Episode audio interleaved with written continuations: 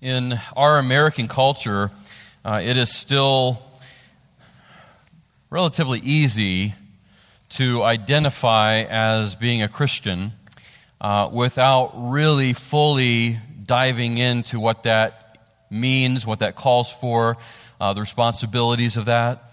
Uh, especially in this part of the country, you know, right in the Bible Belt region and in the Appalachian region in which we find ourselves.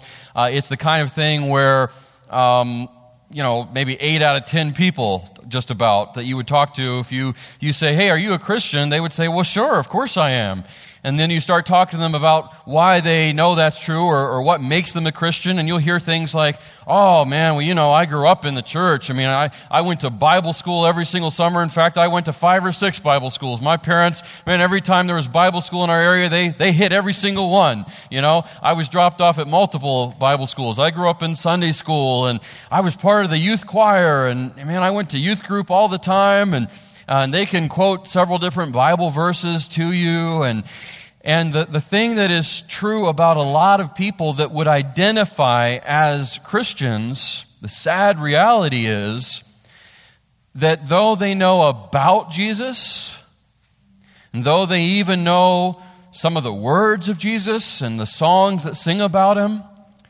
many, many people all throughout this area and all throughout our state and all throughout our country and all throughout the world still fail to fully grasp the reality of the gospel and still fail to commit themselves truly, fully to the Lordship of Jesus Christ. And so, what we have all around us is example after example of a cultural Christianity and assumed Christianity rather than authentic Christianity. And so, all throughout this series, that's what we're talking about authentic Christianity, signs of life, signs of real life, and the marks of authentic Christianity. And uh, that's why we've been talking uh, the last couple weeks about uh, starting off with the fact that you have to have a new heart and a new life to truly have any spiritual life. The first and most essential foundational mark of authentic Christianity is that you've been given a new heart and a new life by Jesus that then enables you to walk in and do the will of the Father, which Jesus said identifies you as truly his disciple. Jesus said in Matthew 7 uh, Many people will say to me, Lord, Lord, I identify with you. I'm a Christian. But, but he says, I don't know you. I don't know you personally. You're not really in me. The one who I know, the one who is in me, the one who is truly my disciple, it's the one who does the will of my Father. You can't do the will of the Father if you don't have a new heart and a new life through a personal relationship with Jesus Christ. Then last week we talked about the importance of loving God's Word. And we said you cannot love God but not love His Word. It's not going to happen. It's impossible. You, you can't say, yeah, I love God and I'm a Christian, but I really just don't have a desire for His Word. I, it's just not that big of a deal for me. Well, then you need to go back to the beginning and realize you can't truly love God without loving His Word. That's what we talked about last week. And this week, uh, as we go on, we're talking about the importance of repentance and holiness. Repentance and holiness. And this is something that strikes a really hard blow to cultural Christianity, to assumed Christianity, uh, as opposed to authentic Christianity. Because cultural Christianity, much like uh, any of the, the cultural religions around the world, I mean, you have in the Middle East, you have cultural Muslims, uh, you have a, a lot of uh, cultural Roman Catholics, you know, that, that are that way because generationally that's just what they are and that's the culture around them. And the same is true for Christianity. And cultural Christianity is, is very quick to acknowledge um, a belief in God. You know, this general belief in God. Yeah, of course I believe in God. But it, it doesn't give a lot of thought, if any thought, to the holiness of God and the need for repentance from sin against Him. Doesn't give a whole lot of thought to the, the holiness and justice of God, His righteousness, His perfection, and the fact that we lack all of that, and therefore repentance is needed. Doesn't give a lot of thought, if any, to that. Cultural Christianity is quick to get upset when people don't say Merry Christmas. You know, coming up, we're getting ready to go through that again. You know, you'll, you'll have Facebook blasted all over the place with people ranting and raving about how they went to such and such a store and the person didn't say Merry Christmas, or on cards it has uh, Merry Christmas, you know, replaced with just Xmas or Happy Holidays. You'll get upset about the coffee shops that, that don't have Merry Christmas on their cups. You know, they're really quick to get upset about things like that. Um, Cultural Christianity is, is quick to make uh, attending Easter service, all dressed up in new suits and dresses, a, a really high priority, but it doesn't make a very big priority about uh, coming any other time of the year. And even if you do come other times of the year, other Sundays, uh, it doesn't make living out what you hear in Sunday, Monday, Tuesday, Wednesday, every other day that ends in Y, a big priority. It doesn't uh, take the problem of personal sin seriously, and therefore it doesn't make repentance from sin a priority. Nor does cultural Christianity make living a holy life a consistent pursuit at all. And so, all that to say, cultural Christianity, assumed Christianity, is missing a mindset of repentance and a heart for holiness. And that's, that's the biggest danger and problem uh, within cultural Christianity that it's missing a mindset of repentance and a heart for holiness. And that, church, that is an essential sign of true spiritual life and a major mark of authentic Christianity. Both of those. Having a mindset of repentance seeing that as a high priority and having a heart for holiness, a, a pursuit, a personal pursuit of, of holy living, righteous living. Those are absolutely non negotiables. They're, they're essential and vital for someone who truly has spiritual life within them, someone who is truly an authentic Christian. And we need to understand that the reason that is so important, so vital, is because God cares about repentance and holiness. And therefore, so should we. If we're truly following Christ, if we're followers of Christ and children of God, we need to understand how highly He values our repentance and holiness. How much He values holiness in general.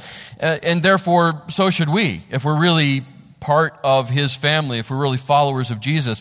Because the same divine Savior that said, Neither do I condemn you, and we're really big on that, right? We love reading that. We love hearing that.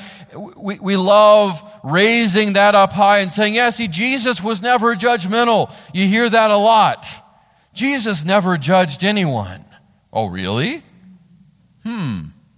Yeah, I mean, he said, Woman, where are your accusers? Does no one condemn you? And she said, No one, Lord, as the stones were dropped, you know, on the ground. She said, No one, Lord. And he did say, Neither do I condemn you. Yeah, he said that, and that's great. Hallelujah for that, right? Praise the Lord for hearing that, and, and the fact that you and I can hear that too. We can hear that from Jesus. But, but, the same divine Savior that said that, neither do I condemn you, also said, Go and sin no more. So, yeah, Jesus didn't just judge, He did pour out grace and mercy and compassion and love, but He also called people to repentance all through his ministry. Every time he talked to someone, he said, You need to repent because the kingdom of heaven is at hand. I've brought it here, I've ushered it in, and no one can enter the kingdom of heaven without repentance. and without holiness. So the same divine Savior that, that was quick to say, Neither do I condemn you, let me show you grace, also communicated the truth and the need of repentance and holiness. Our good, good Father that we love to sing about and, and think about all of his blessings and goodness to us and, and, and mercy, you know, the, our good, good Father of grace also commands us, his children, to be holy because I am holy. We, we need to be careful not to miss that because it's easy to do. But that's, that's the reality that our good, good Father of grace and mercy does regularly command us to be holy because I am holy. That makes repentance, true, real repentance, incredibly important, incredibly necessary for anyone who truly has spiritual life within them, who truly is an authentic Christian. And when we look in the Bible, especially the New Testament, and we, we look at that word repentance in our English language, um, the word repentance that, that we know and that we see is actually uh, the Greek word metanoia. Metanoia. And metanoia means um, a change of mind that results in a change in actions. It's a change of mind changing the way you think about something, change the way you're looking at something, change your perspective that results in a very real, definitive, ongoing change in actions.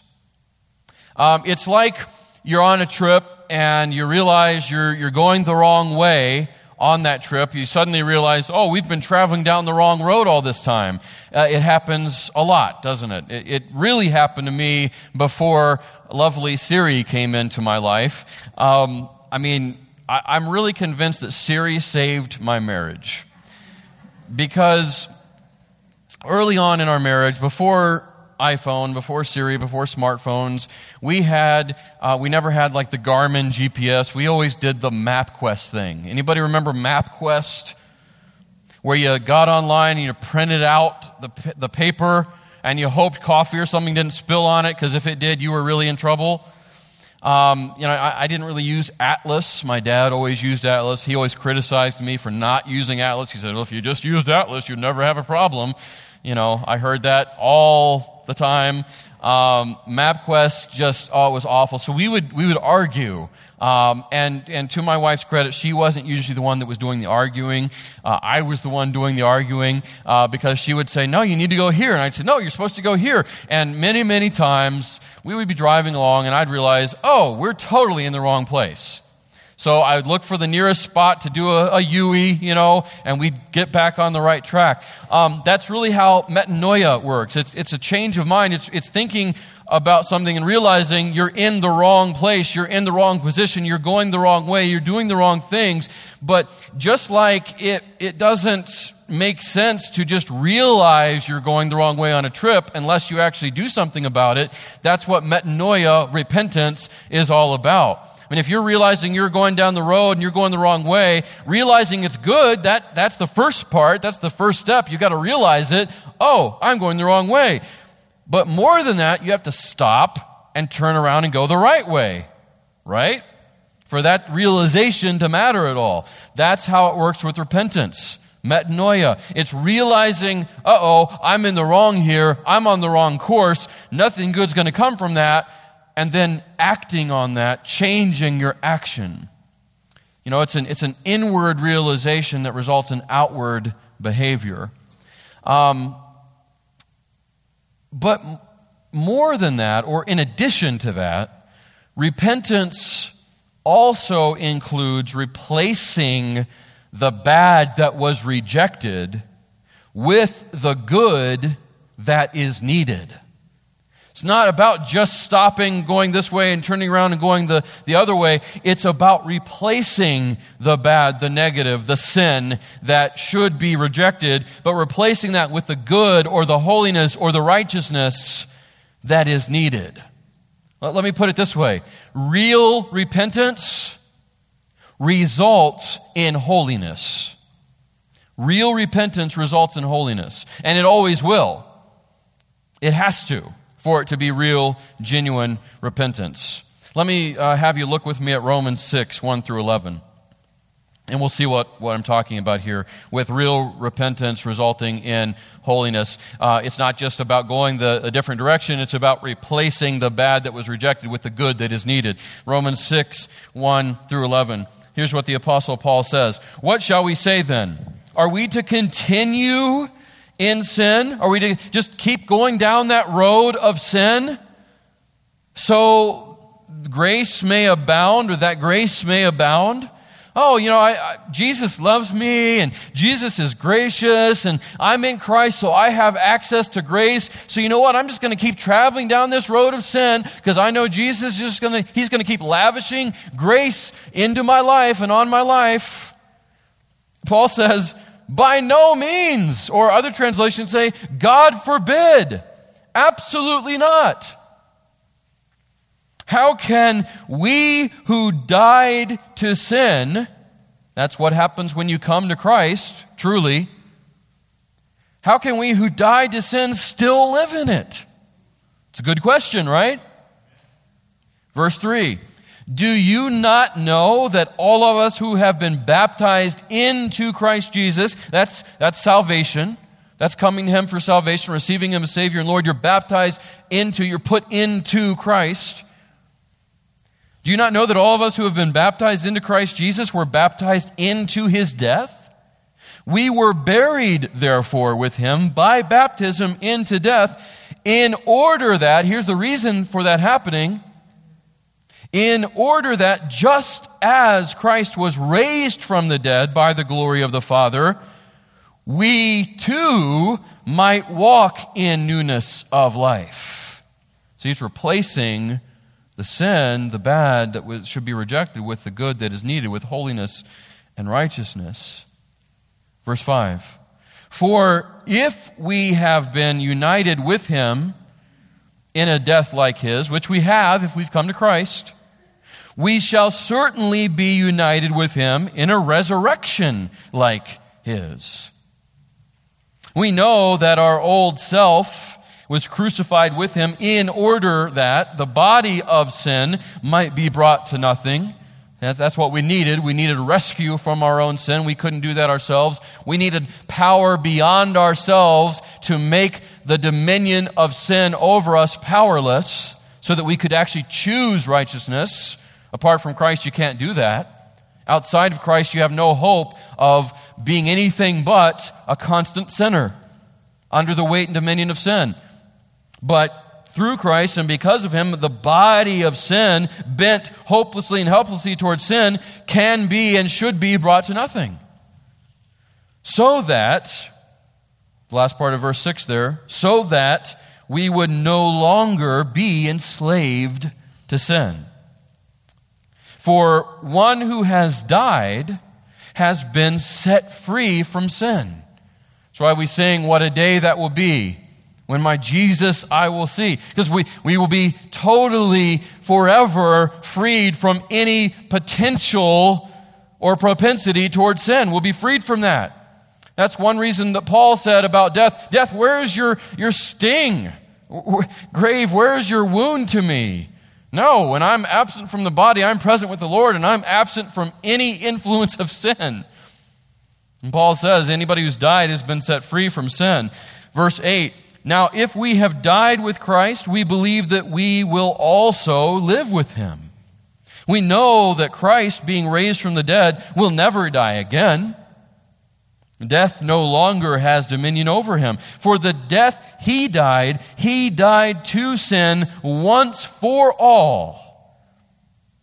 But the life he lives, he lives to God. And here's where it gets practical again. Here's the application again so you also must consider yourselves dead to sin. There's the rejecting of sin. And alive to God in Christ Jesus. There's the choosing of holiness and righteousness. See, repentance, metanoia, it, it is turning away from the sin that you're pursuing and you're on the course of. It, it is stopping and turning away from that and going a different direction, but it's also about filling up what you have emptied. It's replacing what you reject. Reject sin and unrighteousness, yes, but replace it with holiness and righteousness. And that's, that's the other half that we often forget to do.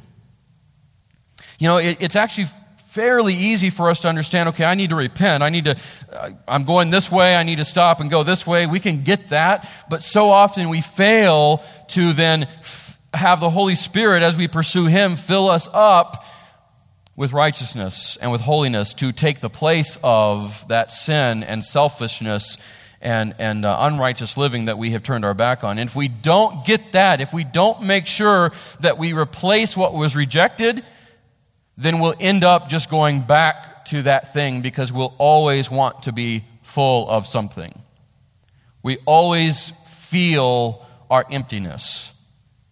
And if, if we're not careful to make sure that that emptiness gets filled with the Spirit, and with the fruits of the Spirit and with righteousness and holiness, we will inevitably turn back to that sin that we knew we were supposed to reject because we'll feel that emptiness and we'll know we need to be full.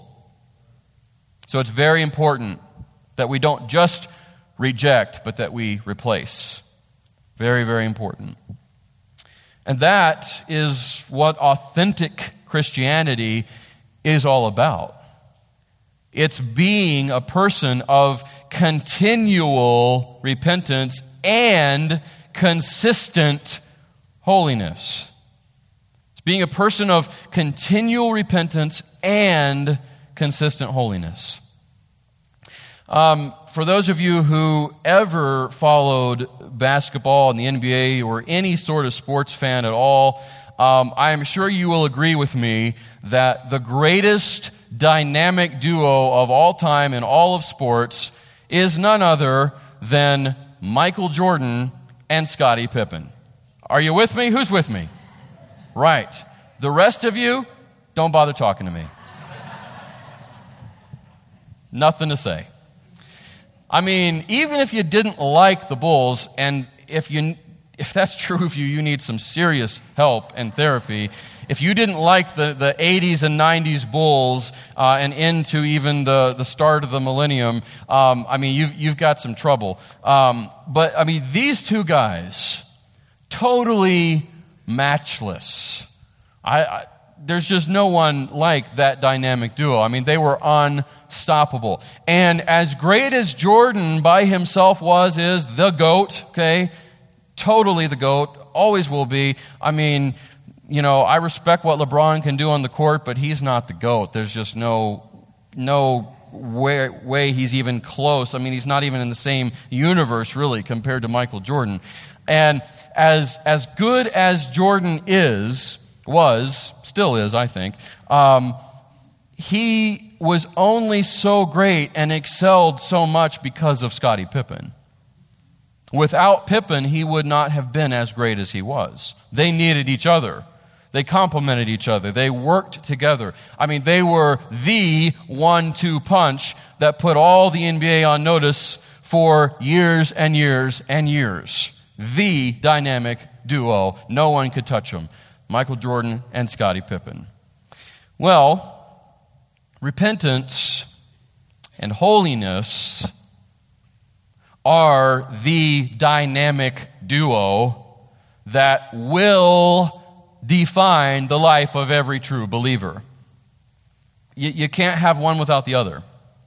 And if you're truly in Christ, if you truly have spiritual life, if you have a mark of authentic Christianity uh, on your life and in your life, then, then that has to be true of you, and it will be true of you. Uh, it's the dynamic duo that will, must define the life of every true believer, every true disciple of Jesus. But having said all that, a very reasonable question, uh, one that I'm sure you're asking or thinking about or have um, one that makes sense to ask in light of all that. I mean, you can sit here and say, Yeah, I agree with that. I accept that. You're right. That's true. Yes, amen. But what can we do to stay motivated in this?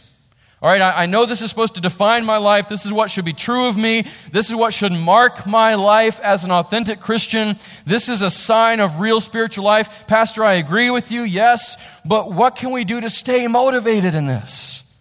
Because it's hard. And, and I agree with you. Yeah, it's, it's hard to continue to pursue repentance, to continue to pursue holiness.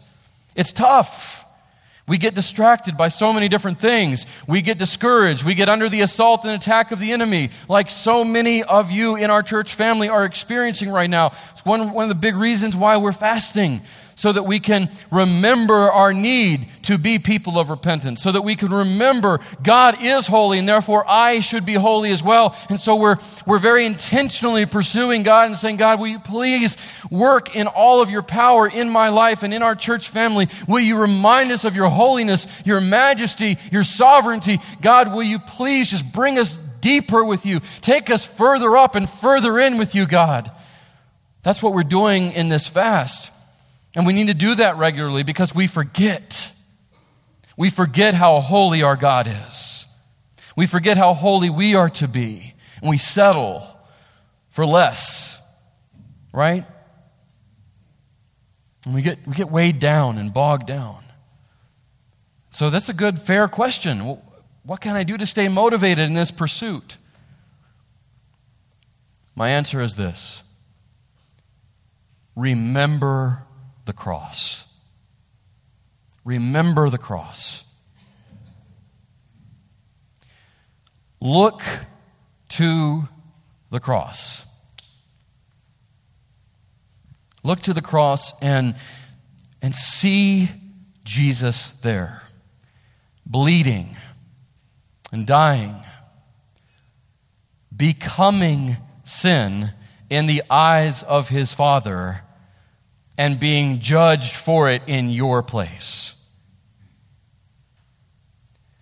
All out of love for you, his enemy. And with that vision fresh in your mind and breaking your heart all over again, as it should, with that ammunition, choose to reject the sin that put him there.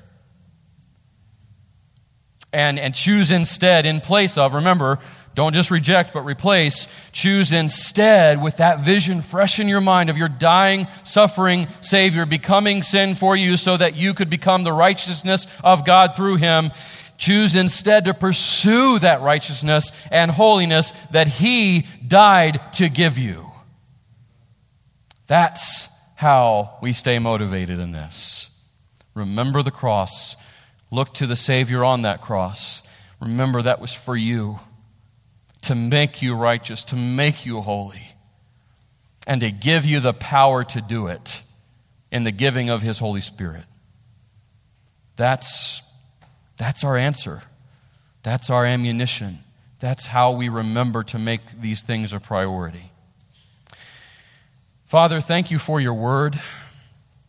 Thank you for it being everything we need. Thank you for the reminder and the pattern and the picture all throughout your word of what true repentance looks like, what it must include. It isn't just recognizing we're wrong and sinning and turning from that, it's also replacing that with the righteousness and holiness you've called us to. And with the righteousness and the holiness that's available to us who are in Christ through the power of your Spirit. Help us to choose that. Help us to be people of continual repentance and people that pursue holiness. Because you are holy. And because you, Jesus, gave so much to make us holy.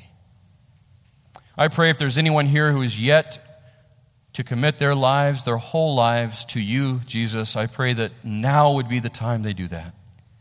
For those who may have done that already but have lived apart from you and have stacked up all these things in front of you, may today, right now, in these moments, be the, the moments and the, and the start of them totally destroying those things they've built up in front of you and, and that they would replace all those other things with you and you alone reigning supremely on the throne of their heart and mind and life. Thank you, Jesus, for giving yourself to us, for being our all sufficient sacrifice. We do together now remember you. We look to the cross. We thank you, Jesus, for bleeding and dying there for us, for becoming sin in the eyes of your Father, receiving our judgment, making us righteous in place of our sinfulness. We praise you, Jesus. In your name, amen.